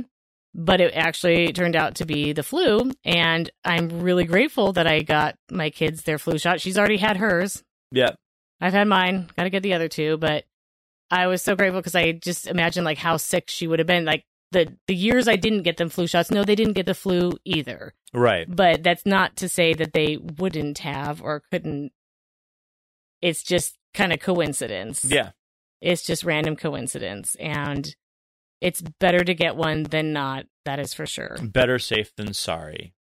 It will it will make a difference. And when you think about the people around you who can't Right. get vaccinated Because uh, against because the flu, vaccines are a herd thing. Right? That's why they're that's why it's important. Is because there are plenty of people that don't get vaccinated. I mean, or can't. yes, that's what I kind of meant to say, but that that don't like meet the criteria required to Oh yes. be a candidate for vaccination. Now, flu, it's like, are you allergic to eggs? And have you ever had uh, Guillain-Barré syndrome? Saying yes to either of those questions disqualifies you from the flu shot, as can your age, under six months of age, Right. a variety of things. So, if we all get our flu shot, we're less likely to be carrying flu virus around that protects them Right. Right. we can have a whole nother episode, I think, on vaccines and all the theories behind it. And That would be quite an episode. it would be quite an episode. That that would take a, a while for me to prep for, but believe me, I'd I, I'd love to like make that statement one of these days and have that hashed out. Because, oh man, let me tell you, especially working along with patient site like you do. right, Yeah. right, and it's just You see, you see a lot. some of the stuff that's out there. Just oh my gosh, just just get your fucking flu shot, okay? Just if you can get one, please do for yourself, not just for other people. for yourself. Do, do it, for, you. yourself. Do it for you. Doing nice things for you. Take yourself out to dinner. Get a flu shot. You know what? The flu sucks, and every once in a while, yeah, you could be one of those sixty thousand or eighty thousand people, or even just the low end of thirty thousand people in the U.S. that die every year. It can happen, It and can. it's not a It great way to to, go. Like having your lung tissue slowly destroyed by your own immune system, pneumonia, sepsis. It's just that's just all stuff. it's not as much fun as it sounds like. No. Now here comes my favorite part. Let's talk about what we should be scared of now, not just your regular flu virus, because like if you're smart and you get your flu shot, probably not going to be too much of an issue. Not going to get the H1N1 or the influenza B or the other one you said that they not uh, Uh, H3N2. H3N2. There are some new ones out there though that we don't have vaccines for. You said H5N1. H5N1 and H7N9. Things to be afraid of are fucking birds and their goddamn flu. Birds don't ever wash their hands. Mm-mm. They're fucking disgusting. They're disgusting creatures. Have you watched Contagion? No, oh, I should have told you think you had to watch that movie Actually- before doing this episode. Jude No, Law, Laurence Fishburne. I actually think I have seen that one. I think I actually have that one. It's so good. I don't really remember it. Now, you know, I've talked about like movies that scare the shit out of me, like The Ring and uh, The Grudge Yes. being like one of the the. They're definitely in my my my top five or ten. Also up there is Contagion, and Right. You really ought to watch it because it is a very accurate depiction of what is going to happen to society when the next pandemic hits. oh yeah. And this is not a question of if; it is a question of when. right. One hundred percent.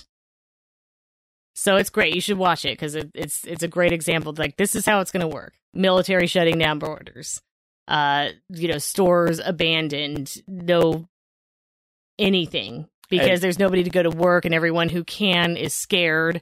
Things are abandoned. It's just total fucking chaos. Like a zombie movie. yeah, I mean, really, zombie movies are just allegories for a disaster where society breaks down. Yes, I would agree with you 100% on that. One of my favorite parts of the movie is just like a few days into this, like the virus begins and Contagion spoilers, by the way, just Right, in case you yeah. haven't seen the movie that's however old. I think it's like like 2000 something. I mean, it's 2010. How close am I on that? 2011. Oh, ah, dude, I was so close though. I was really close. They're a few days into it. Cases are just starting to pop up. And Laurence Fishburne is the director of the CDC. He comes into work and Homeland Department of Homeland Security is wanting to talk to him because these cases are just starting to come out. They're they're thinking like bioterrorism. Right. And the guy asks Laurence Fishburne, he's like, Could somebody weaponize the bird flu? Is that what we're seeing? And he replies, Someone doesn't have to weaponize the bird flu. It's The birds are doing that. Oh, oh, yeah. The birds are doing that already. These two viruses have been cooking in the bird population for quite a while. And there's a lot of birds out there. and there are a lot of birds out there and it's it's growing and changing now the one part about contagion that kind of annoyed me a little bit was this whole like janitor thing there's like this whole exchange like with the like there's like this janitor that works at the cdc and it's i think it's their attempt to show that like the janitor is a person too but only someone who's like thinks they're so above everyone else even feel you know yeah. even thinks that way that you need to have like this sub storyline right. in order to like you Just know like- like, let people know that that janitors are also like people part of society Like, it's no, like it's oh my fine. god Like he cleans stuff. We need mm-hmm. them. Yeah because there's a moment when uh he finds out from the department of homeland security this is another great aspect of it is that they're going to start shutting down like the state borders the states that are highly effective and quarantine like the entire state armies coming in no one's getting out Yeah. you're you're in it for the long haul if you live in one of those cities that they are going to totally shut down all people coming in and all people going out and it's going to be total fucking chaos. He is privy to that information and the the line is is that, you know, we just can't have anybody knowing like no one can know until everyone knows. yeah, yeah. There Yeah. can't be a leaking of information. It's got to be It's got to be all at once. word because that's when everything is going to be able to lock down properly and all that. Right. Can't now, let anyone out of the of, of the net, otherwise it just keeps spreading. Mm-hmm. Now, his girlfriend happened to be in one of the affected cities. She was in Chicago. So he gets on the phone and he makes a snap decision that, okay, I'm going to leak uh, classified information. That's a big, that's carries some heavy consequences there. Yes. Yeah. Is that treason? I think it might be. Do you still get shot for that? Uh, I hope not, but I think probably you can. I think it's probably on the list of options. Definitely some prison time could be involved, some heavy duty prison time. He gets on the phone, he calls his girlfriend, and he tells her, you know, hey, don't tell anyone this, but you need to get the fuck out of Chicago, like right now. Yeah, like yesterday. Yeah. Like, don't talk to anyone. Just drive and keep going and going and going. So while he's making this phone call, like the janitor just doing his cleaning and stuff and comes up on him.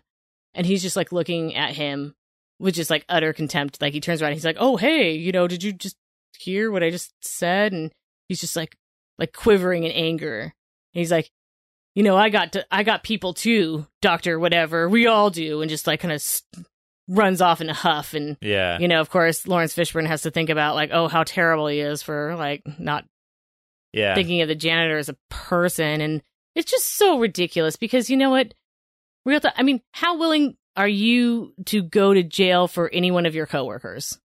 My coworkers, I mean, not yeah, people really. you work with, I like mean- you work at the building, and the guy who cleans the toilets. How, even if you're on friendly terms with him, like how how willing would you be to go to jail for him? Not really.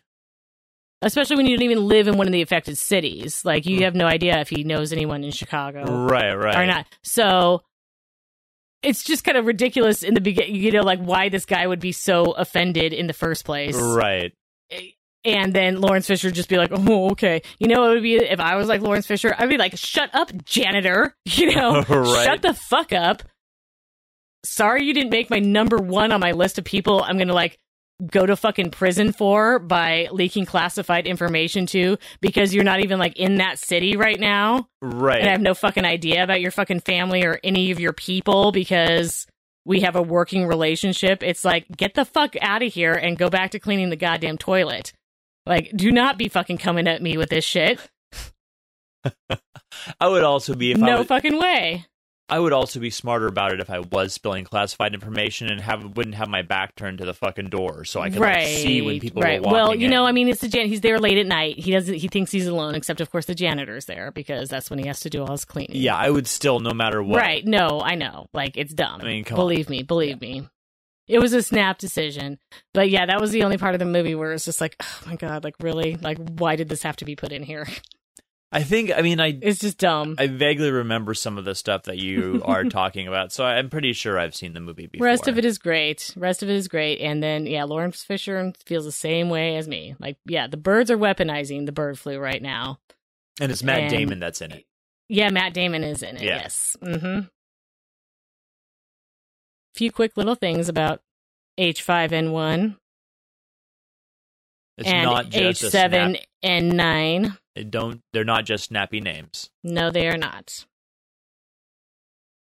H7N9. It's been around not as long as H5N1. H5N1 started in like 1997. So that one's been kind of growing and maybe making slight little changes for 20 plus years. 22 years at this point. March 2013 is when the H7N9 was first detected in humans, when it first made that jump from bird to human. Yeah. There was 1,567 confirmed human cases since then. And that has included 615 deaths over six years, basically, six and a half years. Right. That's great. It's great. the mortality is around 39%. Now that's way higher. That's pretty high. That is really high. That's like Ebola high. yeah. That is super high. Yeah.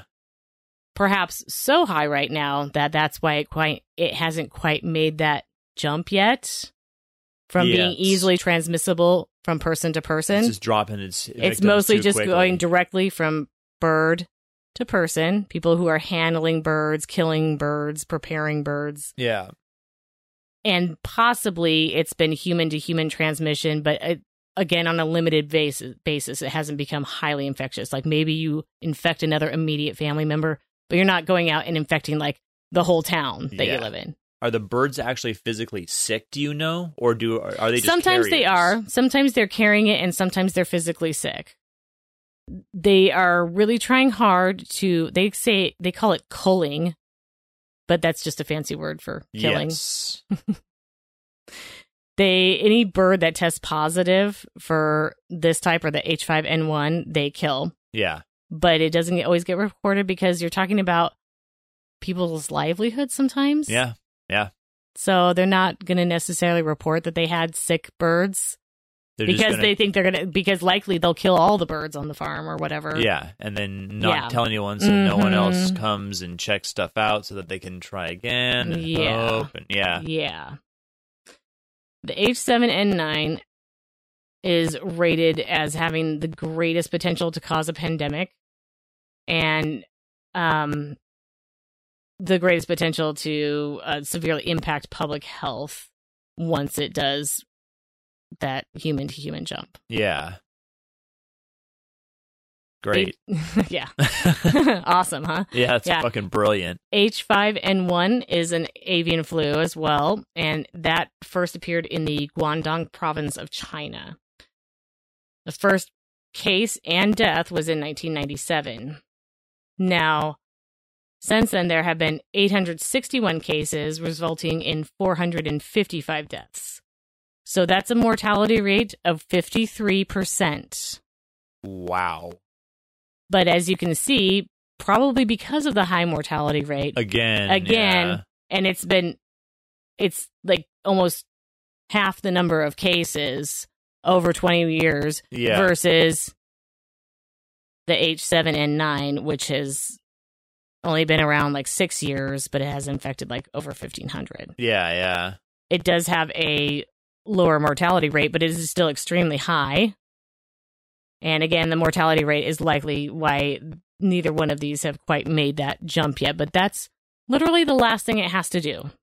It's it's almost there. It's jumped from bird to human many times, especially uh, H7N9. I Yeah. mean, it's it's getting pretty easily transmissible between birds and humans. It's getting more and more easy, That's that's great. and then it just needs to make that that little shift and that little change and get to person to person and it can it'll circle the globe and it's going to be fucking nuts yeah.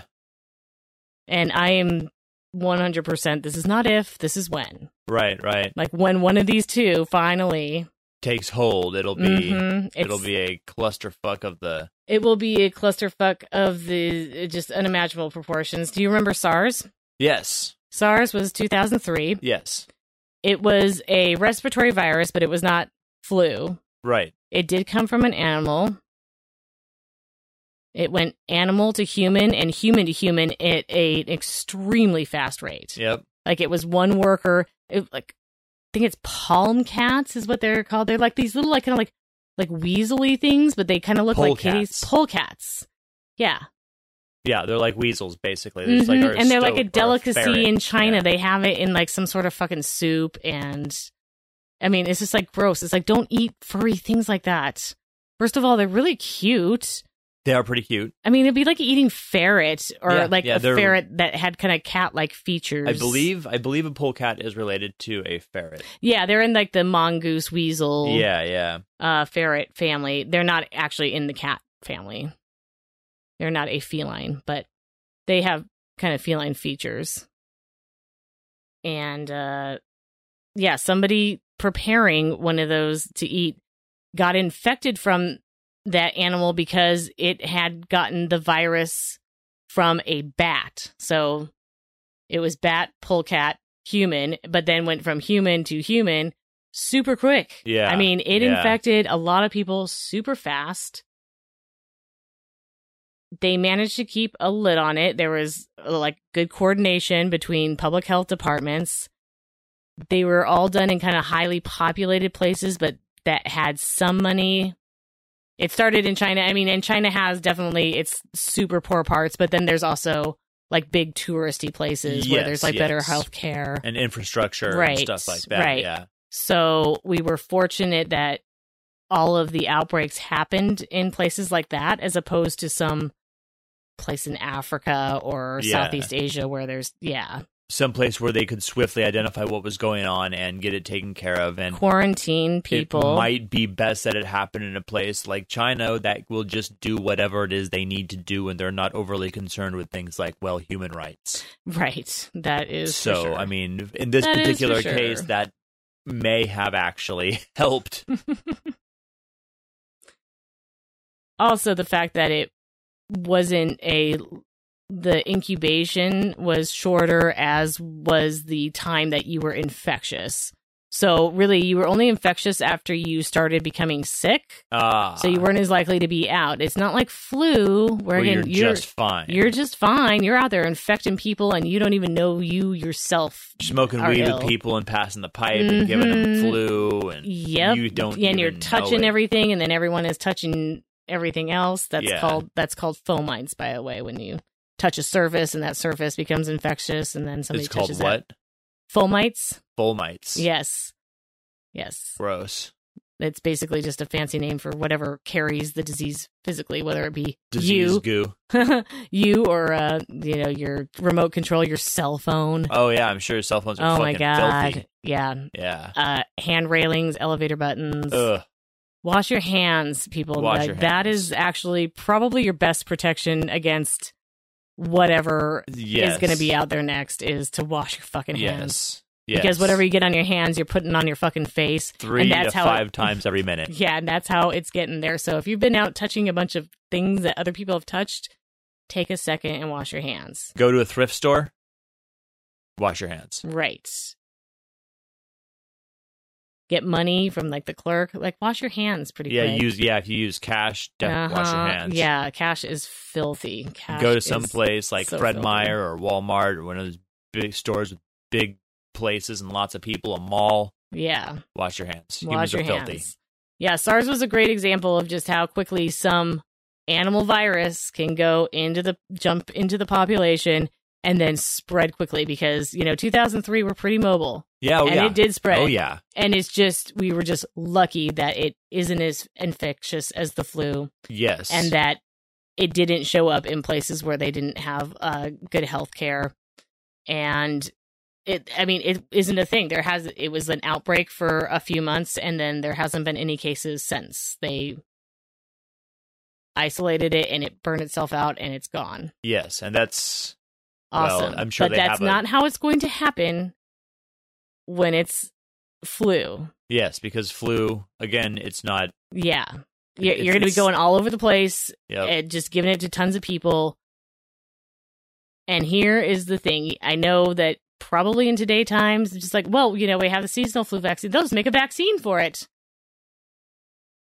Minimum, it will be, according to WHO, CDC, everywhere I've officially like looked for this information, they can't even make a vaccine for it, first of all, until it becomes human to human. They have a, a vaccine, I guess, for birds for the what the strains that they have now. but that doesn't help. But us. that only it doesn't help us. It only helps the birds, and I think that's pretty limited. It's only going to help us when it's human to human transmission, and when that happens, it will take a minimum of twenty weeks to six months to produce a vaccine for it. Now, think of what the 1918 flu did in four months Yeah, that would it's be the same thing. I mean, yeah, we can make a vaccine for it, but in the meantime, it's going to circle the globe and it's going to fucking kill millions of people. It would be too late once the vaccine's there. It's like okay, well now the next time, it'll be right, fine, exactly. but- Next time you'll be fine, but that doesn't mean it's going to not like wreak havoc and just cause a whole shitload of shit. and I'm sure there's people out there working on a way where they can, they don't have to wait for that to happen. Unfortunately, Yeah. at this point in time, we have to wait for that to happen. We have to wait for that to happen. And this is the flu. You ask any infectious disease specialist, it's not going to be stuff like Ebola. It is the avian, is these two types of flu that freak them out the most.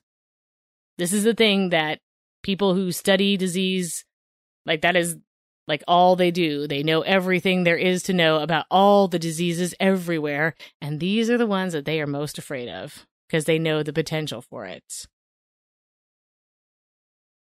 Yeah. It's just sitting there, growing in birds. it is just yeah. now, other than try not to let that affect your everyday life, thinking about that every day. well, actually, if it, it makes you wash your hands, let it affect That's your day in that way. That's what I was going to say. Simple precautions can help you, which would be wash your hands often. That's the number one. Get your fucking flu shot. I mean, it's not going to protect you against avian flu, but still, If you're sick with anything and you can, stay home. Mm-hmm. Stay away from other people. If you can't, then wash your hands even more. Wash your hands even more because, you know, don't go around touching a bunch of stuff if you're sick or feel sick. Clean up after yourself a little bit. Yes. Throw throw a sandy wipe across your chair and your phone and your desk. yeah. Yeah. Just simple precautions like that. Help out your coworkers. Help out Mhm. society. Do your part. Click here to learn more. Right. Well, there's a there's a lot there's a lot of places that you can learn more about the flu. WHO is a great resource. I spent a lot of time on it and it Google search will pull up all sorts of fascinating links. CDC there. is a good resource. CDC is a great resource. They actually do actually they have run throughs of it at the CDC all the time of the flu outbreak, like where they're actually doing like fake uh, news updates and press, uh, you know, press conferences about it. They they run through the entire drill, so there are people looking out to try and get a handle on the situation when it happens as quickly as possible. But just be aware, read the news, look at that WHO website every so often. They do report all the cases. So, CDC website as well. yes. And although we're talking about stuff that's been isolated right now to uh, Asia mostly. Oh yeah. So, you're going to want to look at WHO for that. Yeah, yeah. I guess the CDC is not going to have a whole lot. Right. Although they probably check the WHO as well. So, Likely. Yeah. They know people know it's a thing. So there's there's plenty of on avian flu information on the CDC website, even though it hasn't reared its ugly head here yet. Yet. Yet. And that's that's about all I have. Well, that was a very cheery episode. Wasn't it though? It was. So Follow it. remember, people, wash your hands. Wash your goddamn fucking hands. Wash your birds. Just don't touch your birds, but and wash your pigs. But wash your hands after you touch your birds or your pigs. Lots of hand washing Lots of hand washing. Really is the number one prevention. No shit. No shit. We are sorry for this being a late episode. But I had a bad virus. I mean, Hey. we just spent like two hours talking about how those are a thing and they, they attack you. And this one, this one knocked me down pretty fucking hard. So But here we are. We got it out. here we are. And I am so glad to have finally gotten this done because I, I, I was really excited about doing this episode. So I'm glad to be better and I'm glad to be doing this episode. Follow us on all our social medias. That's right. That would be Twitter, Facebook, Instagram. We're gonna you're gonna find us under Stranger Than or Stranger Than Podcast. You can check out the podcast syndicate we are a part of, Age of Radio, at ageofradio.org. You can check out a variety of other great podcasts as well as some merchandise and that kind of stuff. If you want some of our merchandise, check out teepublic.com slash user slash stranger than podcast. Find t-shirts, mugs, cell phone cases, variety of things. If you'd like to donate to our Patreon, it is patreon.com slash stranger than podcast. You get a bonus episode every month at the $5 level. At the $2 level, you get ad-free episodes. Because who likes commercials? Exactly. Not me.